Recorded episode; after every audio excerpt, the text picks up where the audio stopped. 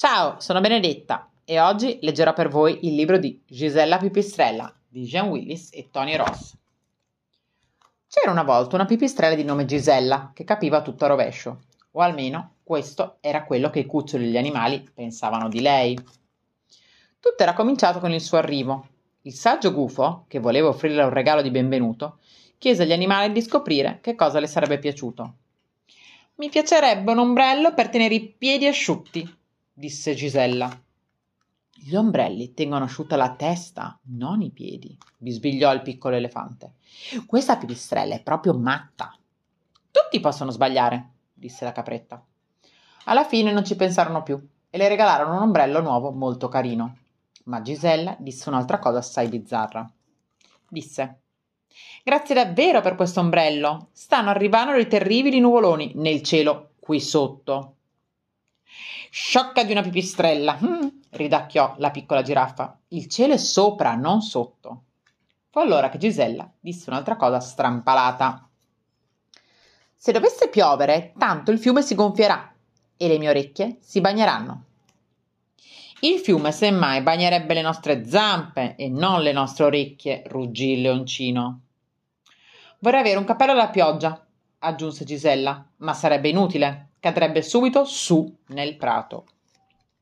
Giù nel prato, non su nel prato, borbottò lo scimpanzé. Che sciocca questa pipistrella.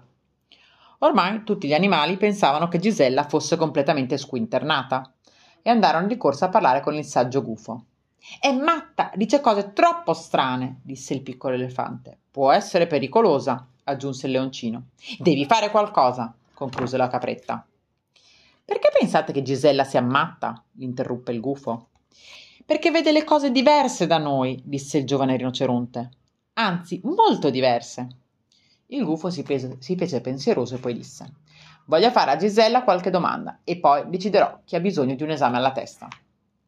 Così andarono tutti insieme da Gisella. Il gufo le chiese se poteva rispondere ad alcune domande e lei disse: Certamente. Domanda numero uno, iniziò il gufo. Come è fatto un albero? Facile, disse subito la pipistrella. Un albero ha un tronco in cima e le foglie in basso. Hai sentito, gufo? Gisella è davvero matta, ridacchiò la giraffa. L'albero ha il tronco in basso e le foglie in cima, lo so persino io. Domanda numero due, continuò il gufo. Come è fatta una montagna? Anche questa è semplice, disse Gisella. Una montagna ha una parte larga sulla cima e una punta in basso. Tu sei proprio matta. La punta della montagna si trova sopra, non sotto, disse la capretta. Io lo so, sono una capra di montagna. Questa pipistrella è proprio sciocca, gridarono tutti insieme. Ci vuole un dottore. Un'ultima domanda, disse il gufo. E questa volta voglio che rispondiate tutti tranne Gisella. Certo, rispose il giovane animale. Qual è la domanda? Il gufo saggio proseguì. Domanda numero 3. Avete mai provato a guardare le cose dal punto di vista di Gisella? E li fece mettere tutti sottosopra, appesi ai rami proprio come lei. Oh, si meravigliò, la, cap- si meravigliò la capretta. Gisella aveva ragione. Vista da qui, la punta della montagna è in basso.